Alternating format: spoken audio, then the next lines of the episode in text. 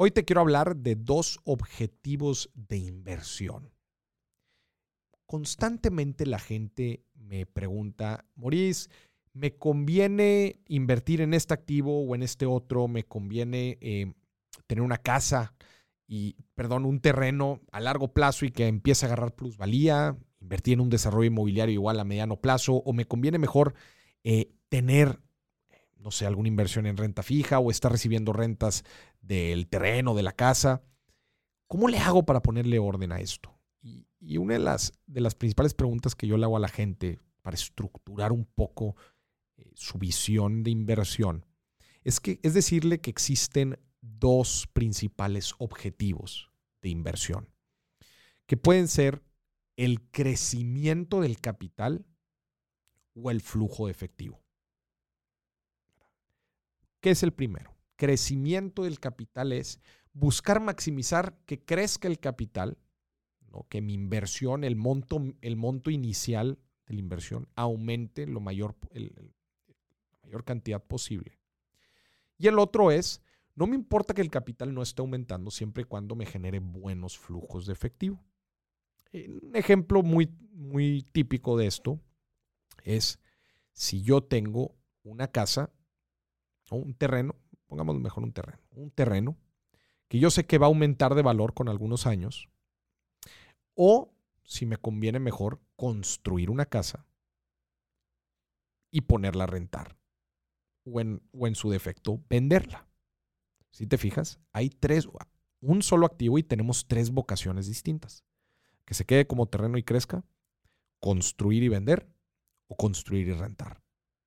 Y aquí es donde empezamos a entender estos dos, eh, estos dos eh, inversiones pues, o cómo se comporta cada una de estas vocaciones. Otro ejemplo típico, por ejemplo, es un dinero que invertimos en la bolsa a largo plazo o en nuestra Afore o en nuestro PPR o hacemos inversiones en general a largo plazo y no estamos teniendo flujo efectivo en el corto. No, estamos, no estamos obteniendo dinero todos los meses como flujo efectivo mensual.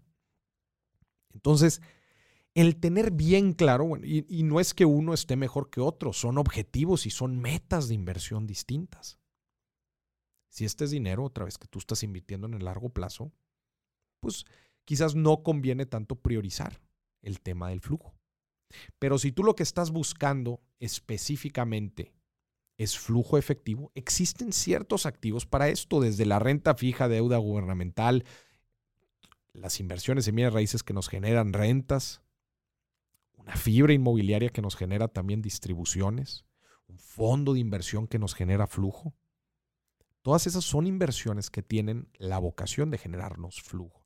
Y existen otras que lo que estamos haciendo es priorizando el crecimiento del capital, un, un bien raíz en desarrollo inmobiliario, una inversión en la bolsa a largo plazo, un producto para el retiro.